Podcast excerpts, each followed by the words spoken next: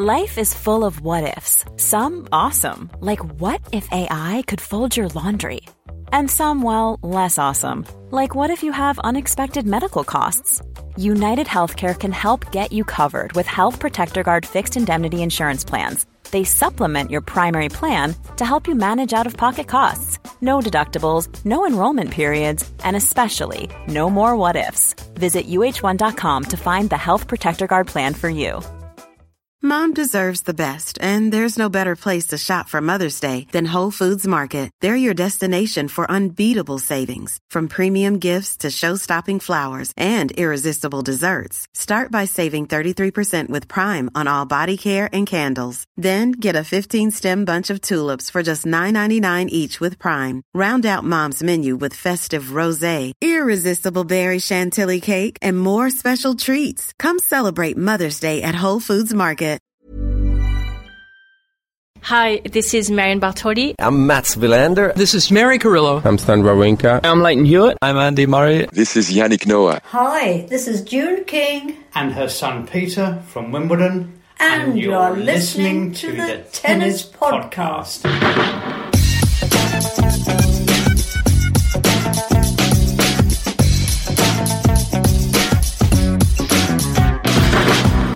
Well, thanks very much to June and son Peter for that lovely intro and for the length that we're gone to in order to record said intro because uh, I understand that social distancing uh, guidelines were observed throughout that recording.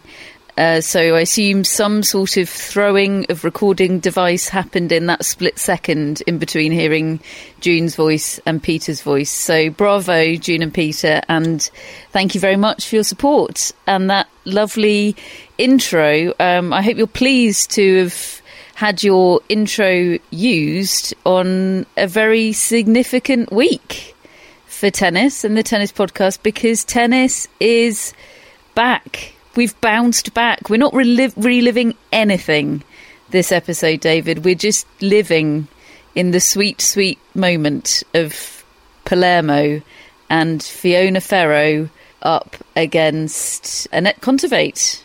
Tennis yeah. is bouncing. Yeah, it, it does feel properly like real tennis now because this is the first time we've reviewed a tennis tournament and previewed another one with pre-tournament press conferences going on everywhere that we've been able to listen across to and and chat amongst ourselves about people and look at draws. I mean, actually looking at draws is is suddenly such a thrill. It feels so so exotic. One of my lockdown uh, tasks was to organise my phone apps into really helpful folders.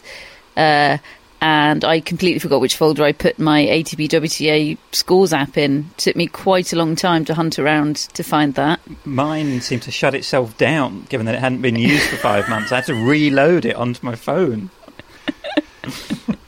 Just a bit of rust. Mm. It was glorious to see tournaments pop up in it, though, wasn't it? Oh yeah, yeah. That's such a defining feature of tennis happening. The ATP WTA app being full. Um, I've kind of forgotten how to preview tennis. The um, because the, great, stay tuned, folks. because the WTA always send out, you know, prior to every tournament, they send out, you know, match notes, really helpful stuff, and stats, and it kind of all feels quite irrelevant at the moment because you know the kind of it doesn't really matter who's won the most titles this year already. There's, yeah. like, there's no such thing as form at the moment, and it's all it's all really unknown. Like, what what are the factors going to be with how players perform? Yeah. I mean, Fiona Ferro is going to be like the new sort of de facto world number one. Yeah, suddenly she feels like the greatest player of all time to me because she's six two three all against Anett Kontaveit, and I, and I did find myself looking up Fiona Ferro before this podcast to work out what she'd done before it, to see if there was any sign of this having, you know, coming about six months ago. Matt Matt thinks so. I mean, I've gone through her exhibition results. She's unbeaten. No, you haven't. She's unbeaten in exhibition tennis during the lockdown. She won 10 matches. What exhibition tennis has she been she playing? Won 10 matches arranged by the um, FFT. And um, yeah, she played and won them all, and she's carried this form into Palermo. I mean, I'm getting, I'm getting carried away with.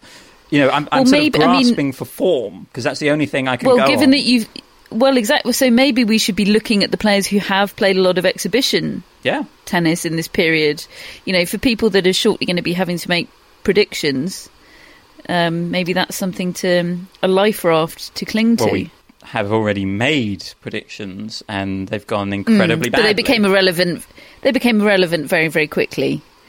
Um, no, nobody was picking Fiona Ferro now, were they? No. It is going to be interesting, though, isn't it, to chart the the few players that have played a lot of matches over the last. And there's, actually, there are quite a few players because if you think of all the exhibitions that have gone around on all around the world, and some of them have been publicised, some of them have been televised, some of them we've talked about, others have kind of gone by without really being noticed, but the, the, a lot of players have played a lot of tennis, and then some have hardly played any at all. And it just will be interesting to see whether that has any impact at all. Yeah, and in terms of the tennis that's upcoming next week, uh, uh, we've got two events on the WTA Tour. We've got the clay court event in Prague, um, which is kind of headlined. The top seed there is Simona Halep, and then we've got this brand new event uh, in Lexington, Kentucky, which is the first WTA event in the United States since last year's US Open, uh, being headlined by Serena Williams um, and uh, plenty of other notable players: Venus Williams, Victoria Azarenka, Coco Gauff.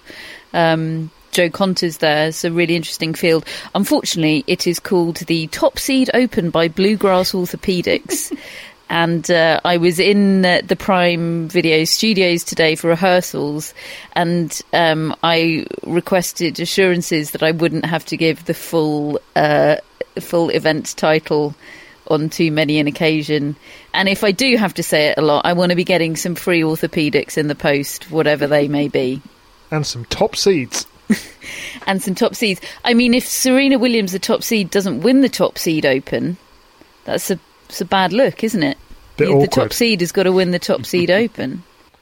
It's a good headline, though. Top seed has gone out of the top seed open in the first round. Yeah, how much mileage do you think I can can get out of that gag next week?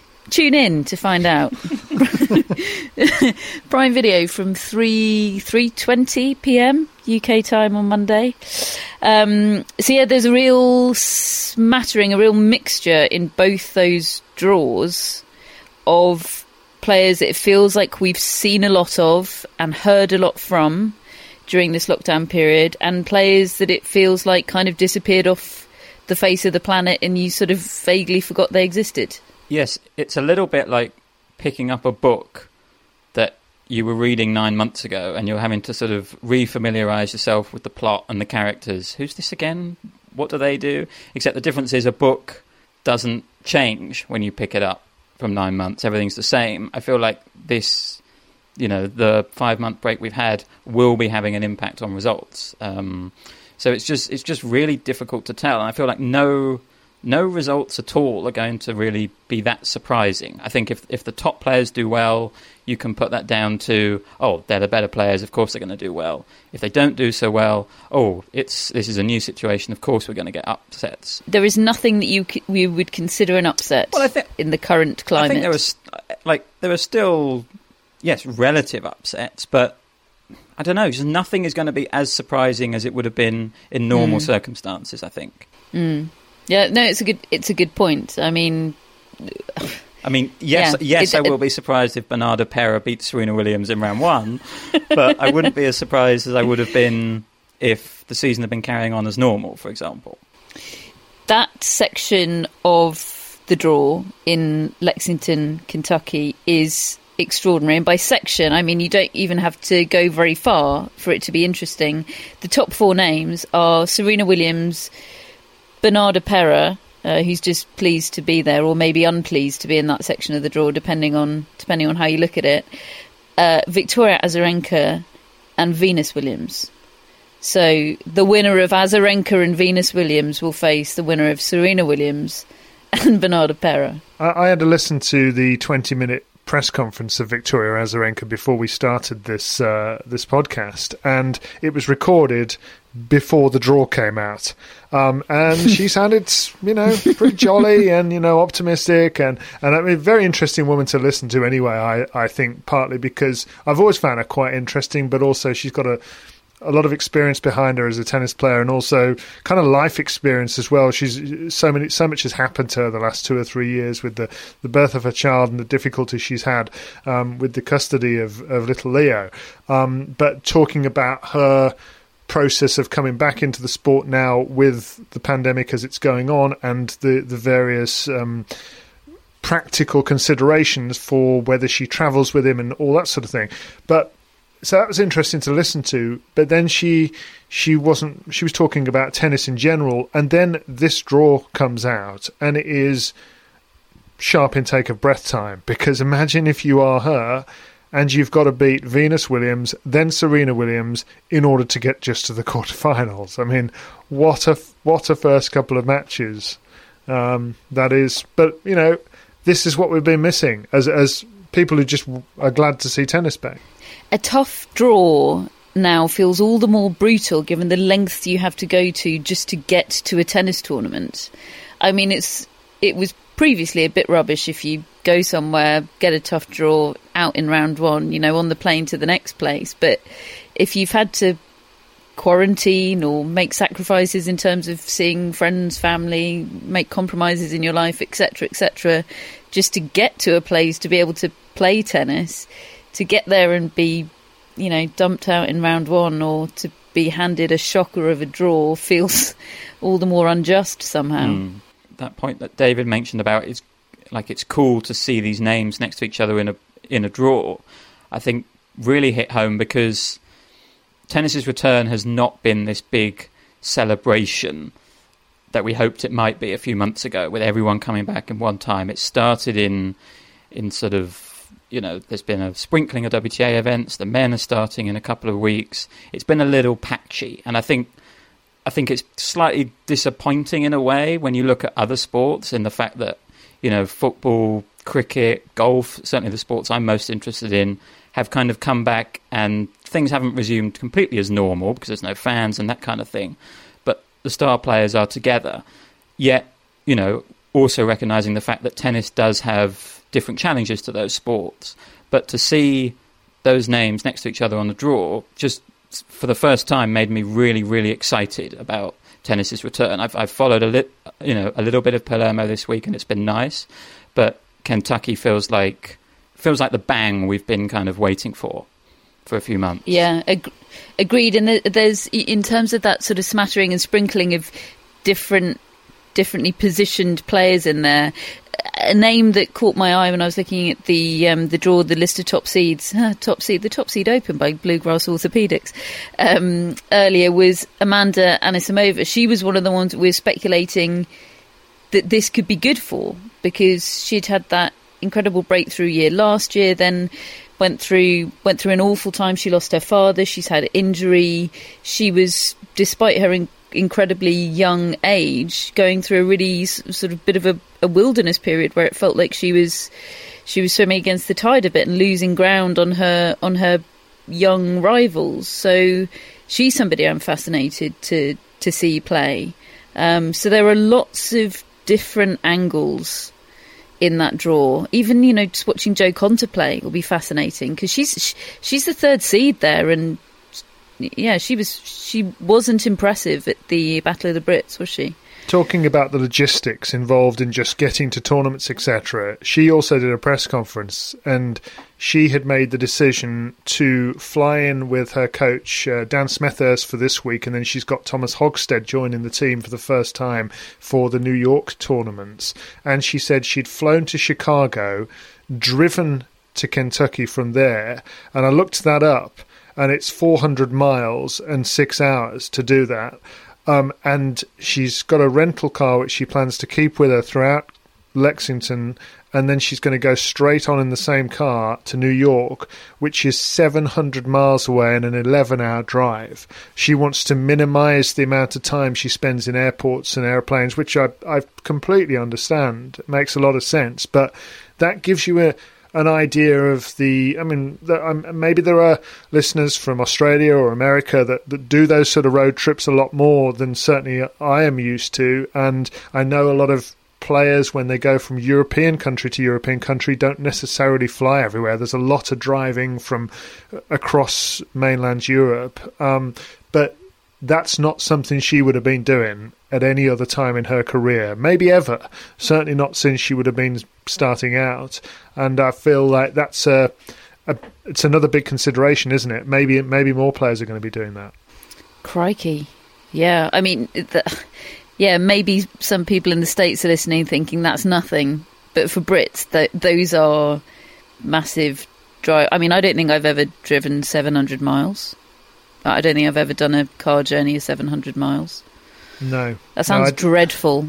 I hope I, hope she's with somebody that has the same music taste as her, the same uh, air conditioning policy as her, and the same frequency of pit stop policy as her. Yeah. Because if not, then that sounds like an anxiety dream. The the the onus is on you, Dan Smethurst. You've got to come up with the goods. I remember I did a road trip up to uh, to Sheffield uh, with a with one of my best friends to visit a, another friend of ours, and I was driving. She didn't have a driving license at the time, and uh, at the start of the journey, I said, "Well, you've got to keep me entertained. If I'm driving all this way, you've got to keep me entertained." And she she in fact she only told me this 10 years later she said it's given her a complex for the past 10 years that she just crumbled under the pressure and she couldn't think of any conversation topics and we ended up listening to a an audio book of Matilda by Roald Dahl because she was unable to think of anything interesting to say.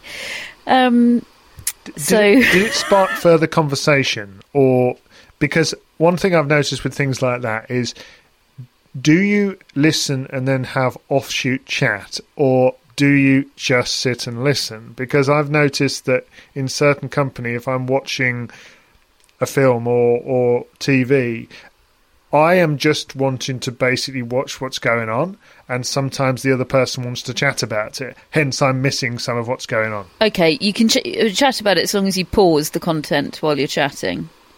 These are all things that, that Jo needs to discuss with her companions before getting on the road, though, because yeah, these, rules, the, these are flashpoints. Well, she, well, she's already done one road trip, so I'm presuming it went well, because otherwise she would have perhaps abandoned the road trip idea. I might be I might be interviewing her in the week, so I will, these will be my priority questions. Yeah. Tune in to Prime Video to hear the answers. Um, so that's Jo Konta. Who else have we heard from in terms of pre-tournament press conferences in Kentucky? Well, Matt, well, I think we've all listened to the Serena press conference. Yeah. Matt, you joined it live. she was the first I one think. in yeah I had a I had a brief moment where I thought my life had ended because I thought I had joined that press conference accidentally live in my bathroom. Um, but it turned out it hadn't started yet. They'd sent the Zoom link through, and I just idly clicked on it. Luckily, it was a Zoom link for the future. Um, Yes, but I can confirm. There was about- I was on that Zoom call, and you in the bathroom did not appear to the world's media. There was about a second and a half where I thought, "All right, well, my life and my career is over now. like, there's just there's no coming back from this." I mean, I should say, I, ju- I did actually want to mention I th- how well Hmm. I think the WTA have organised their press conferences over the Agreed. last two days. Uh, these are virtual Zoom press conferences, and I mean, I've I've run a couple of them, um, but I I was kind of making it up as I went along. I think I did a, pr- a reasonable job. What they had done is clearly gone through a workshop of of, of how are we going to do this? Who's going to be in the room? Will they be muted or not? Um, will you know videos be on? And, and they'd got all the guidelines. People I mean, people weren't necessarily coming on time because these are tennis players. I think Serena came about 45 minutes early out of nowhere. but, Um, but but they're communicating that to the media Yeah. really well. Um, Yeah. The Um, the and- channels of communication have been have been great. Um, they have, and, and it was just, I mean, it was just really impressive, and, and it worked well. It gave us all access to to talk to these players and get these stories that we wouldn't have had otherwise. Um, so well done to them for a start. Um, but yeah, it was. Um, I mean, that was there was a good forty people in that virtual press conference with Serena, wasn't there? And I mean, apart from what she's put out herself on Instagram and, and various other social media channels, that's the first I've heard of her in a kind of interview c- scenario with with people able like us to to ask her questions and. Um, well, she seems really up for it and ready. I mean, didn't she say she's planning to play everything, including the French Open? Yep, that's exactly what she said. She said uh, she intends to play it all if she can. Um, she made two really interesting points. I thought the first was about the virus in general and her situation. She she stressed that she has been really, really careful and even used the word neurotic to describe her attitude to keeping safety measures because obviously she's had pulmonary embolism and blood clots in the past. And she said, I don't have full lung capacity and I'm not sure what would happen if I get the virus and I don't want to find out. So she said she's been just staying at home, social distancing very She's been early. in a Serena bubble. was the word she used. I think I'm I'm going to rename my bubble. I, I didn't realise I was allowed to, to name it after myself, but but now that I know that, I think you might have to have 23 Notes slams or something. hey, I make the rules. Um, My bubble, my rules. Yeah, it, it's up to you whether you join it, but you know. Anyway, sorry, well, Matt. Patrick Mouratoglou has joined it, taking how many flights from Europe? Four flights. About Four. four thousand flights. It looked like. Um, I mean, it stressed me out so much looking at that itinerary that he He flew that he from posted. he flew from Nice to Paris, Paris, I think, to New York, New York to Detroit, and Detroit to Kentucky. Yeah. Get, it, uh, hand me the keys to the car. that sound, it just sounds dreadful. Yeah, I mean that's quite a that's quite a bad journey in normal times. Mm. Um, and and she's had this court built at her home, Serena, with the U.S. Open surface. Um, and then the and then the second point she made that I thought was interesting is whether she thinks the fact that she's taken breaks in the past will benefit her with this break, particularly because everyone has had to take a break. Normally, she's coming back to the tour and people are still max sharp. And she's been debating in her mind whether she thinks actually this could be a situation where she might be at an advantage because she's used to ha- having long breaks. She normally doesn't play between, well, certainly the last few years, she hasn't played between the US Open and the start of the new season.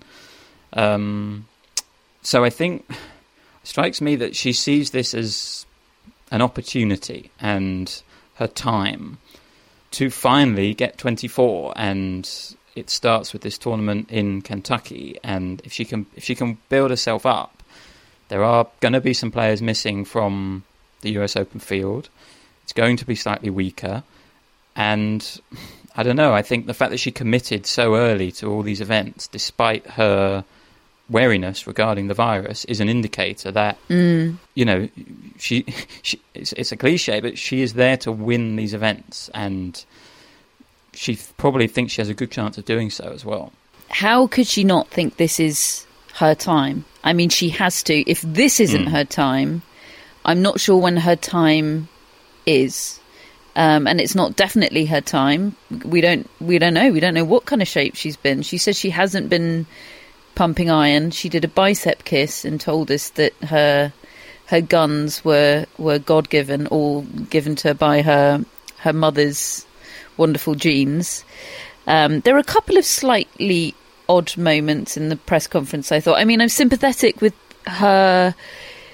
She's a she's a star that str- transcends the sport, and I'm sure she's conscious that anything she says on coronavirus is potentially quotable.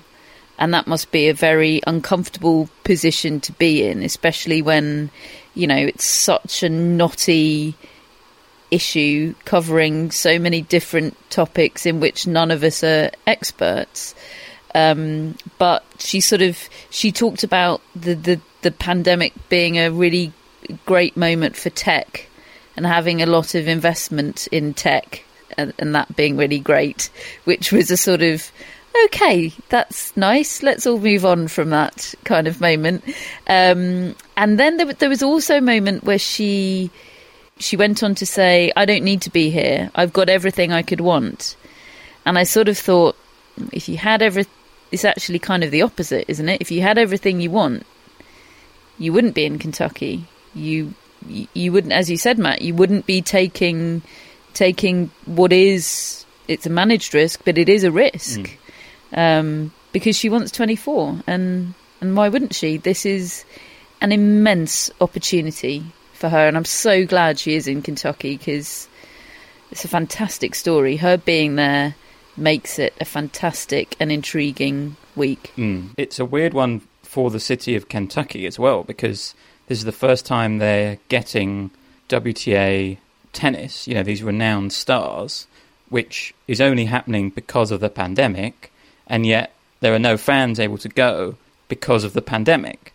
It, it's kind of this strange situation, um, but obviously Serena being there just gives it such such star power, mm. and it'll be on Tennis Channel throughout the week, and we can we can watch you on Prime presenting it, Catherine. The blue, the top seed open by blue, Bluegrass Orthopedics. That's the one. Yeah, rolls right off the tongue. Um, in terms of star power, I would say that Coco Gauff's presence almost rivals Serena. Not quite, but almost. Discuss. I would say not but I do feel that with every month that passes, she she becomes a bigger star. Um, and I mean, her, her, tennis alone has made us all sit up and take notice over the last year. And it's not just what she did at Wimbledon. every every stage, it feels like she's backed it up.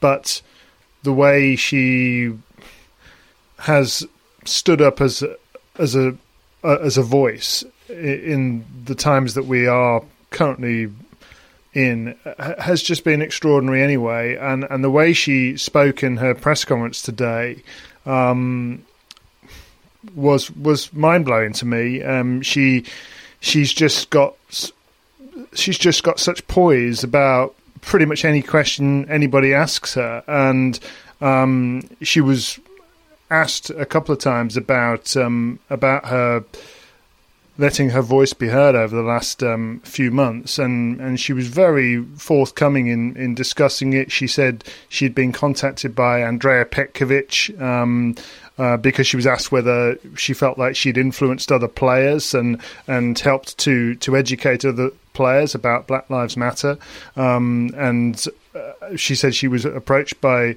Andrea Petkovic and, and, and has been so by many other players as well. And I was thinking, you know, this is a six.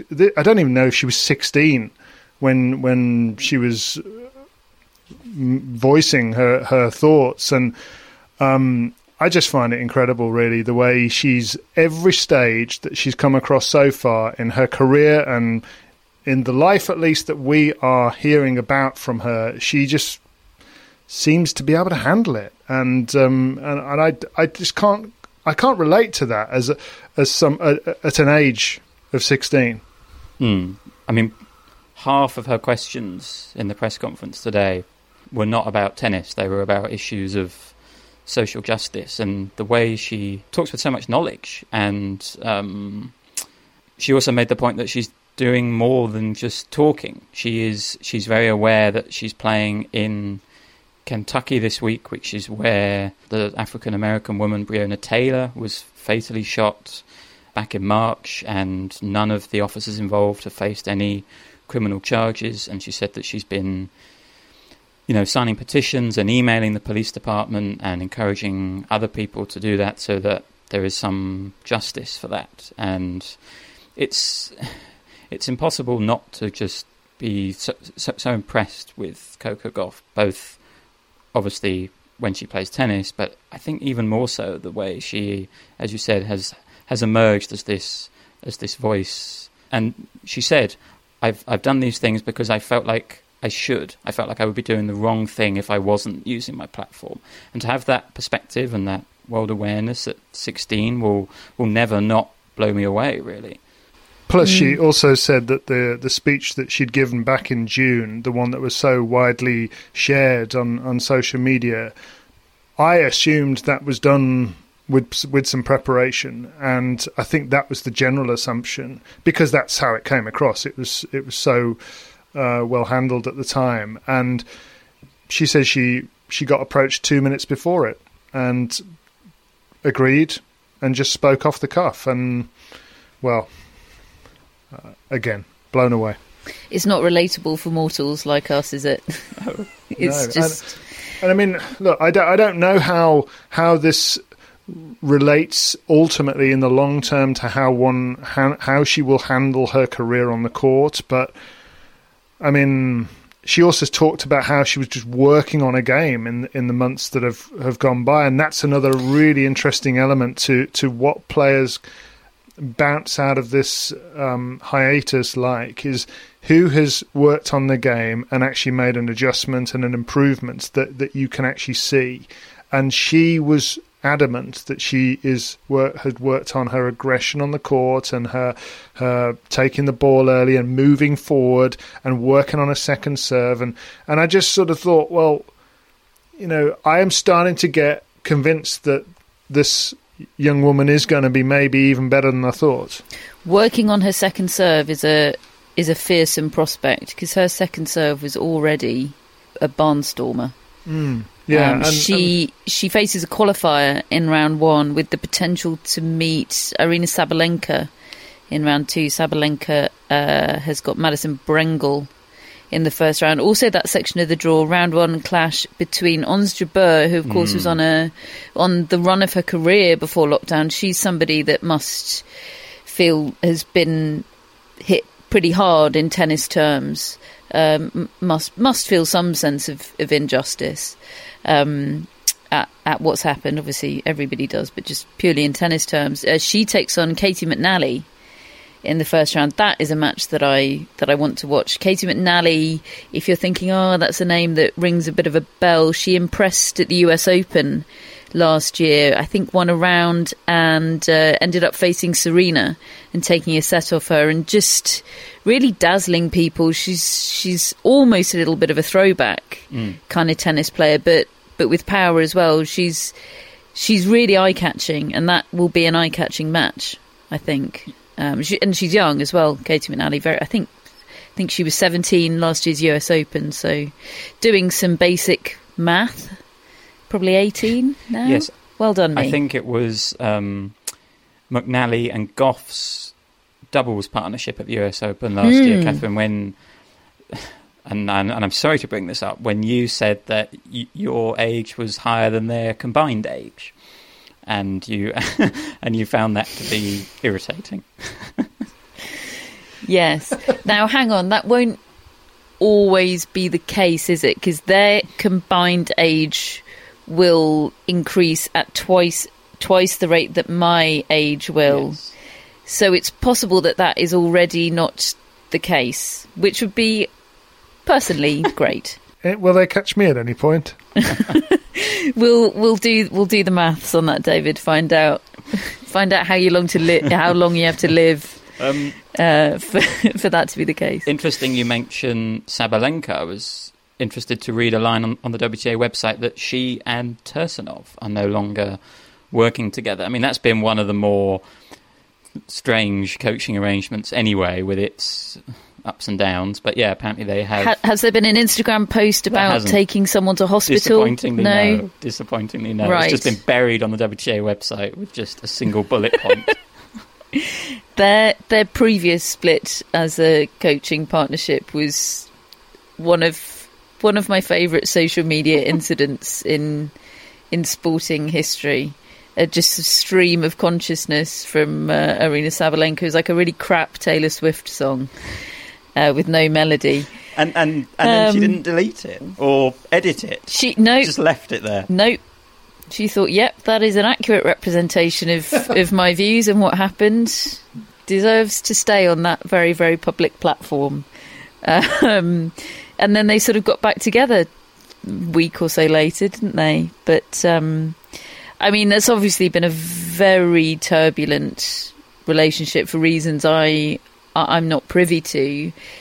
And I know she has latterly struggled a bit, but he, you know, on aggregate was an immensely positive influence on her. And I, and I, she does strike me as somebody that needs a coach and needs, needs a, a guiding voice in her in her ear, um, and I I wonder who that will end up being now for her. Well, who's who's on her- the market? Her her career does veer, doesn't it? I mean, I know it's we've only got a couple of years worth of evidence um, so far, but there have been some pretty dramatic shifts in momentum, and uh, and yeah, it'll be interesting to see what sort of career she ends up having. I feel like with a lot of the players that are around at the moment, I feel quite confident about maybe a player's future and, and as to what that will end up being. But Sabalenka's, she could be she could be a Grand Slam champion, or she could get nowhere near um, in in the in the future. How would you like to look five years younger? In a clinical study, people that had volume added with Juvederm Voluma XC in the cheeks perceived themselves as looking five years younger at six months after treatment. Look younger, feel like you. Add volume for lift and contour in the cheeks with Juvederm Voluma XC. Reverse signs of aging by adding volume to smooth laugh lines with Juvederm Vollure XC. For important safety information and to find a licensed specialist, visit juvederm.com. That's J U V E D E R M.com. Not for people with severe allergic reactions, allergies to lidocaine, or the proteins used in Juvederm. Common side effects include injection site redness, swelling, pain, tenderness, firmness, lumps, bumps, bruising, discoloration, or itching. There's a risk of unintentional injection into a blood vessel, which can cause vision abnormalities, blindness, stroke, temporary scabs, or scarring. Talk to a licensed specialist to find out if it's right for you. Mom deserves the best, and there's no better place to shop for Mother's Day than Whole Foods Market. They're your destination for unbeatable savings, from premium gifts to show-stopping flowers and irresistible desserts. Start by saving 33% with Prime on all body care and candles. Then get a 15-stem bunch of tulips for just $9.99 each with Prime. Round out Mom's menu with festive rosé, irresistible berry chantilly cake, and more special treats. Come celebrate Mother's Day at Whole Foods Market. Hello, Tennis Podcast listeners. David here. Now, you might know that I love a bit of cooking, and I think I'm quite good at it. But if I'm honest, even I get fed up trying to work out what to do every night. That's where Home Chef comes in. Being able to put together a delicious meal without the long prep and the cook times, well, that's pretty cool. Home Chef provides fresh ingredients and chef designed recipes conveniently delivered to your doorstep to simplify your cooking experience. They have over 30 options a week and serve a variety of dietary needs, so you don't have to worry about what to make ahead of time. Not only is it convenient, but it's economical too. Home Chef customers save an average of $86 per month on groceries. Now, for a limited time, Home Chef is offering Tennis Podcast listeners 18 free meals plus free dessert for life, and of course, free shipping on your very first box. Go to homechef.com slash tennis. That's homechef.com slash tennis for 18 free meals and free dessert for life. You heard it right. The top seed in Prague this week, that's an event on clay, is Simona Halep. She did pre tournament press, didn't she? Um, nothing of major note other than her comments about whether or not she intends to play the US Open, which there's been a, a lot of speculation about over the last couple of weeks. Yeah, she stressed that she hasn't yet made her decision on the US Open, but said that you know the conditions are really tough for her. And personally, I would be surprised if she played the US Open. She's she's not talking like someone who has much intention of going there. Anything else of note, Matt, from the uh, the Prague uh, press conferences this weekend? Uh, the only other one I caught was Eugenie Bouchard, um, who spoke quite openly about how she's, you know, she's hoping this could, in a way, be a fresh start.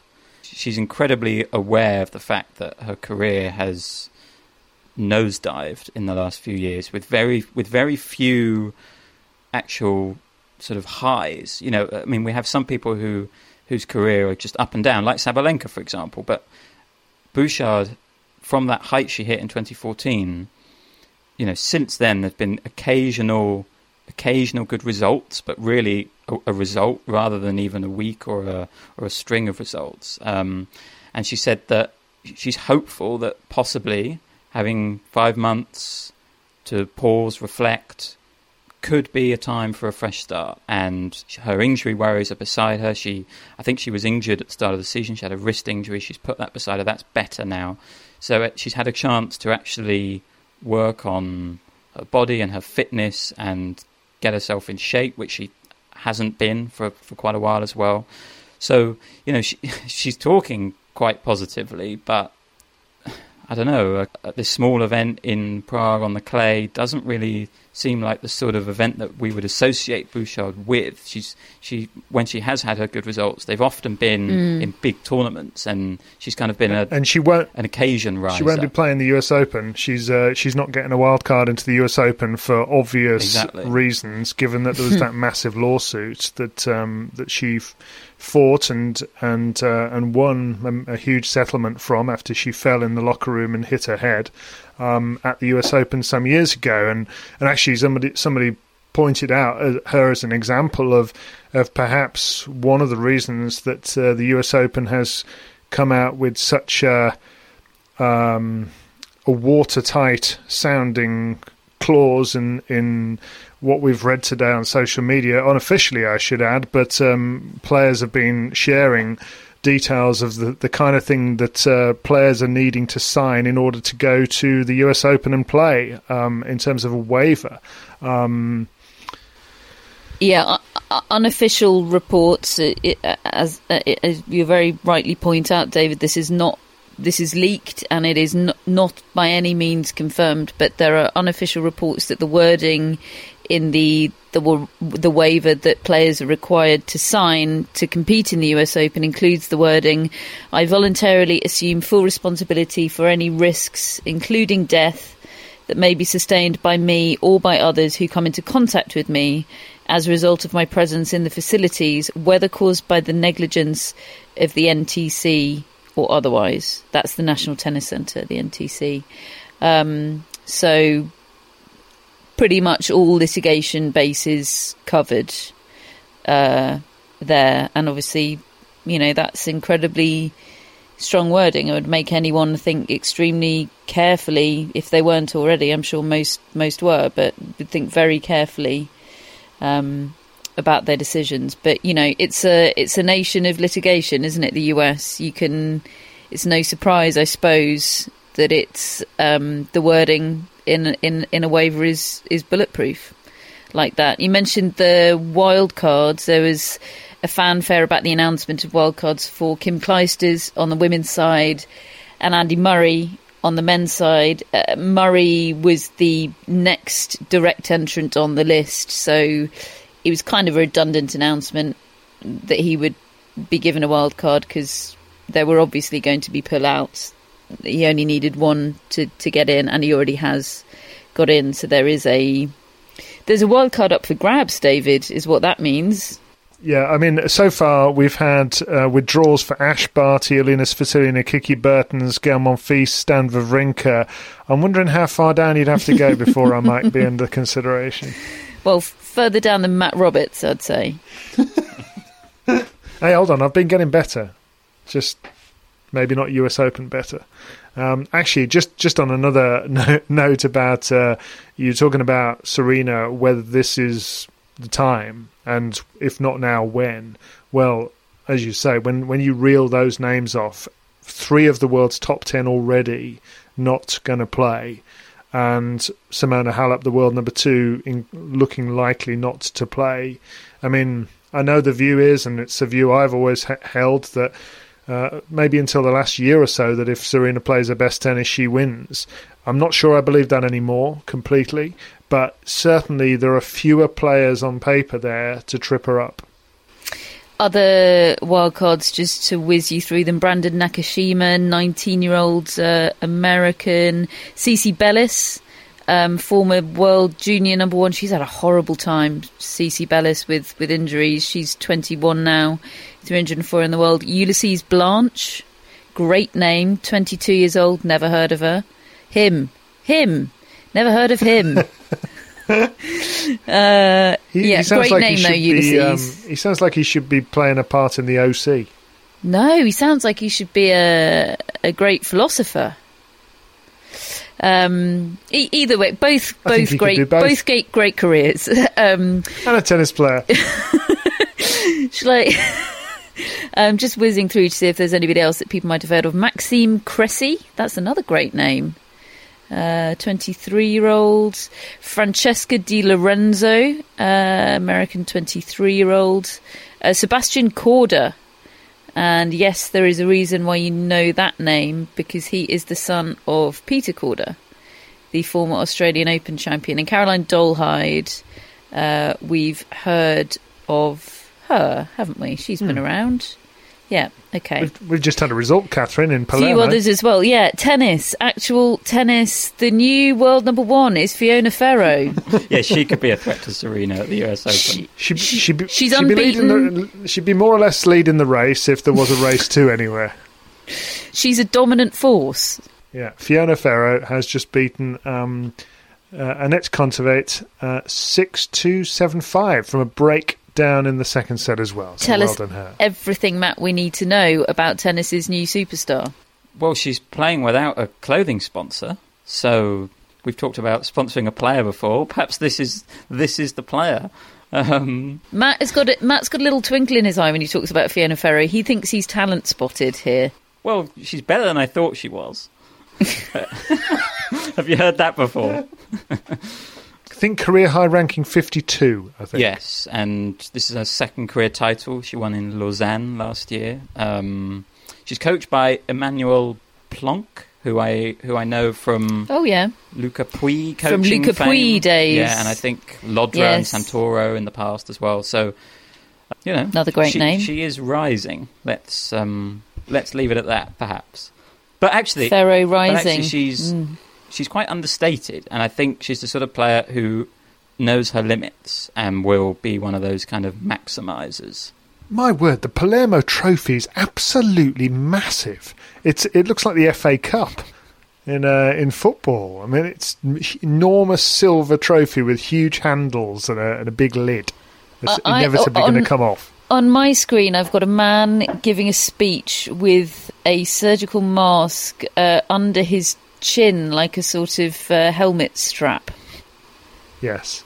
which uh, I don't, don't think is officially the way that that's supposed to be worn. Um, We're like all sort of learning about uh, mask etiquette at the moment, aren't like we? a stirrup.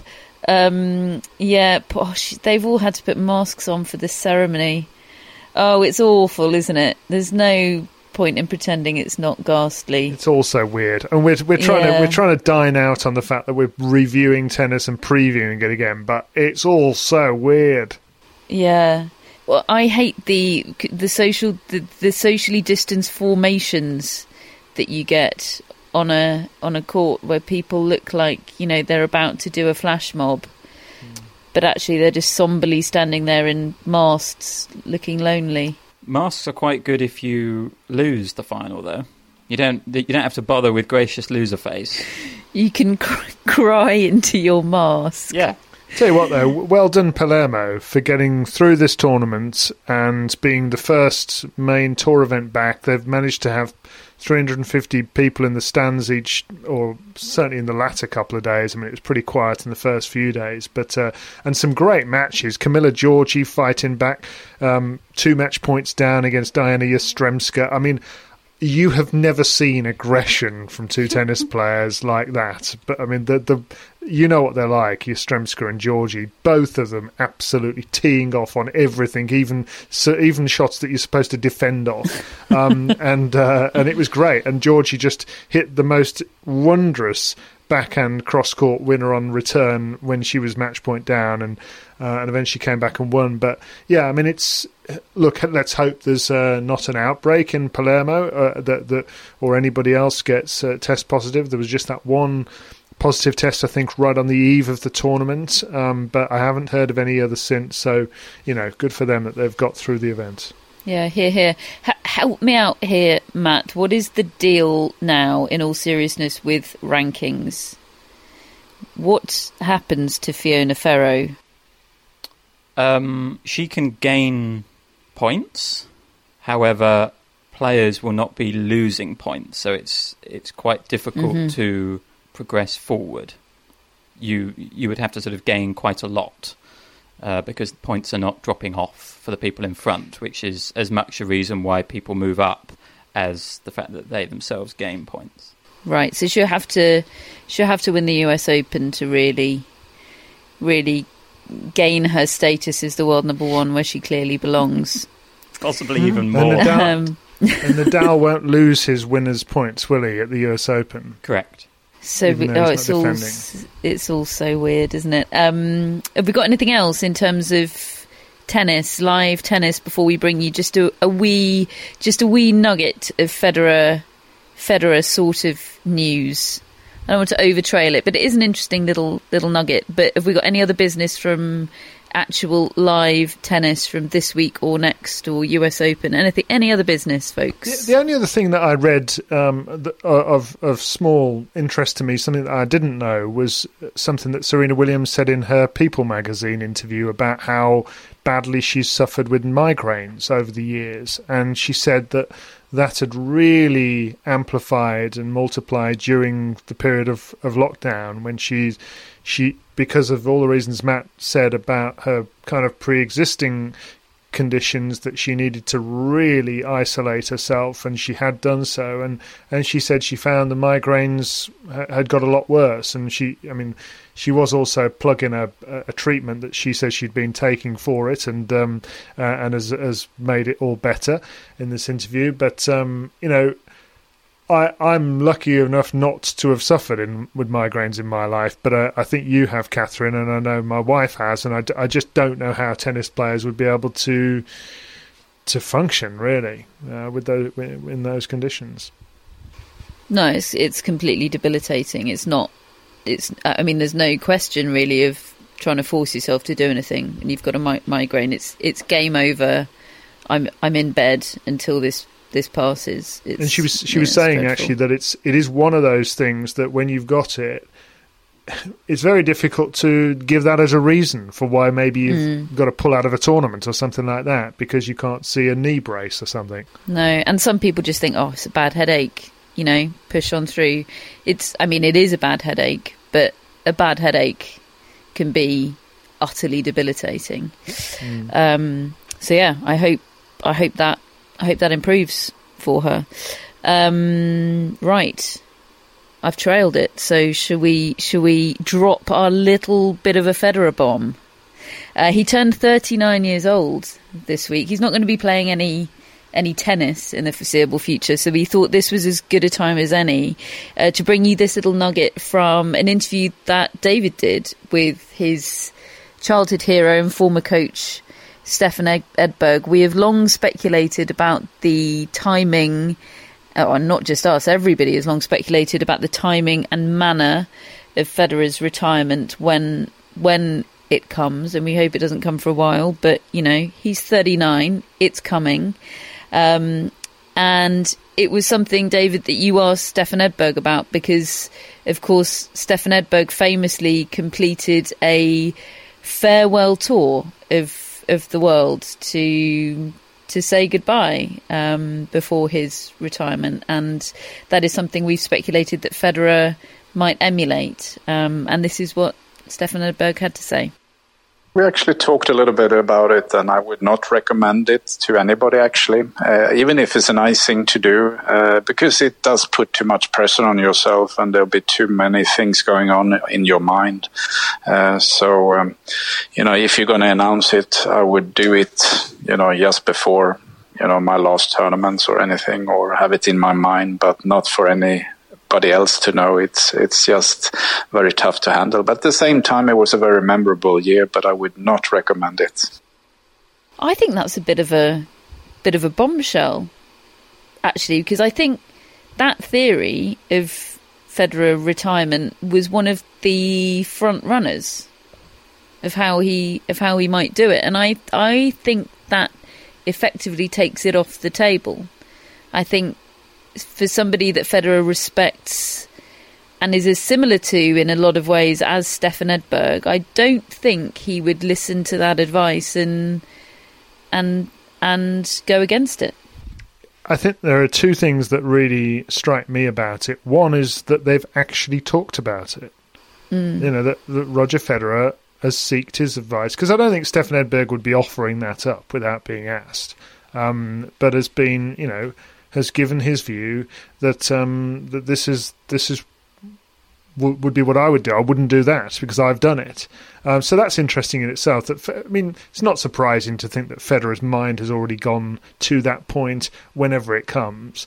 Um, but you're right. I mean, I, I, I think we've had this debate uh, on the podcast in years gone by. I mean, probably 10 years ago we had it for the first time.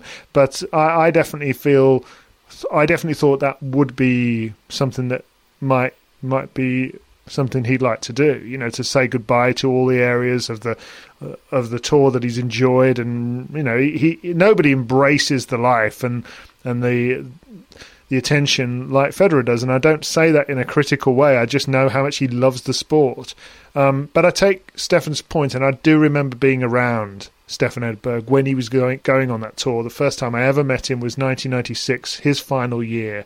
Um, at the Queen's tournament, he played the final against Boris Becker, and yeah, he was getting presented with a new decanter or trophy or something every single time he went to a tournament and he was getting lovely affection from, from the crowds but you could see how much it was taking out of him um, just emotionally to, to keep having to say goodbye all the time I really agree that he wouldn't have asked Stefan Edberg if he wasn't intending to consider what he had to say and Edberg's word for, to Federer is maybe not quite gospel, but certainly something he's going to listen to and pay a lot of attention to.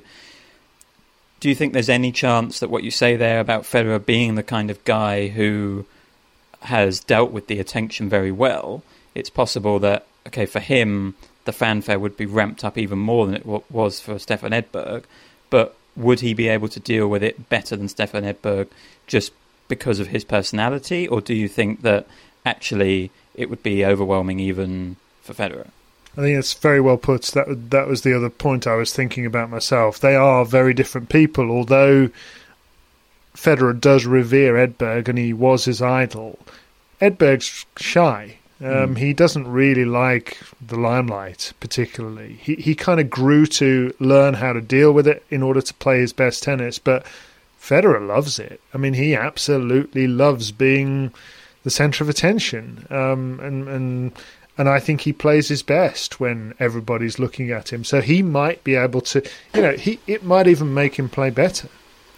But who enjoys saying goodbye? Nobody. If you know you've got to, uh, if you know yeah, but not over, and it's like Groundhog Day, over and over and over again. But I mean, I'm him, obviously quite a different person to Roger Federer. Yeah, I, I mean, uh, but I can't imagine is, anything worse. If if you were to think about any player that enjoys the travel and enjoys the circuit and enjoys the things that end up grinding tennis players down aside from injuries, he he doesn't seem to suffer from any of those things. I think if Roger Federer's body didn't age, I don't think he'd ever leave. No, but I, I, I just I think what concerns me about it is the feeling that I, I don't think he'll want to. I don't think he'll want the tournaments and the matches to have a sort of testimonial feel about them. If he's playing a tournament, he wants to win mm. that tournament. And I think if you're on a farewell tour and you know that someone's waiting backstage during all your matches with a cake or a, some sort of plaque or, you know, something to honour your final time at that tournament, it takes on a different feel. It does take on a slightly exhibitiony testimonial feel, and I'm I'm not sure that's desirable. I don't think he'd do it uh, unless he thought he could still be winning those tournaments. I just don't. Well, well ex- ex- ex- that's my point. But I th- but my point is that I think if let's say if he did it next year, I think he f- would still feel that he can win the tournaments and say goodbye. Okay. I would find the certain knowledge of a backstage cake very distracting in my quest to win a tennis match. I mean, he's made it very clear he had no real interest in playing behind closed doors, and, mm. and this this break and the uncertain future of tennis events might be another thing which informs his decision to retire or how to retire. You know, however he does it, he's not going to want to go out in front of an empty stadium. Gosh. That's an eerie thought, isn't it? Well, yeah, because there was that video of one of the most haunting sports videos I've ever seen of uh, Tiger Woods being introduced at the PGA Championship this week, and and for some reason they still have an announcer, and they announce all the players onto the tee, and they said on the tee Tiger Woods, and it's just a silence like that. It was, it was too too dystopian for my taste. Hmm. It was, yeah, haunting. And just at that moment, David's light has gone out, and he looks like uh, he's featuring in a horror movie as well. But you know, you know, it made me think uh, as I as I look at Fiona Ferro holding the enormous silver trophy in some little blue rubber gloves. oh Um, God! It, which is also weird. Like uh, um, Melania wore for the inauguration. Yeah. uh, the Tiger Woods reception at the start and announcement at the start of the tournament made me suddenly think of Serena Williams holding Grand Slam title number 24 inside an empty 23,000 seat stadium at the US Open. Oh, it's all Oh a lovely thought, God. isn't it? Yeah. Yay, tennis is back. Ah, I hope you've enjoyed that episode. Enjoy the Top Seed Open. Uh, no, the yes, the Top Seed Open by Bluegrass Orthopedics. Tell you what, Can they we- should be sponsoring this. yeah, Fiona Ferro and Bluegrass Orthopedi- in Orthopedics need to, um, you know, hand us a brown envelope. Um, okay, uh, hope you've enjoyed. We've we've we're, we're getting back in the swing of talk, talking up, about Catherine. actual tennis. Wrap it up. We're really not used to the live stuff, folks. We're just used to like watching old matches and reminiscing, talking to someone else to, to do all the content. Um, enjoy the tennis. We'll be back next week.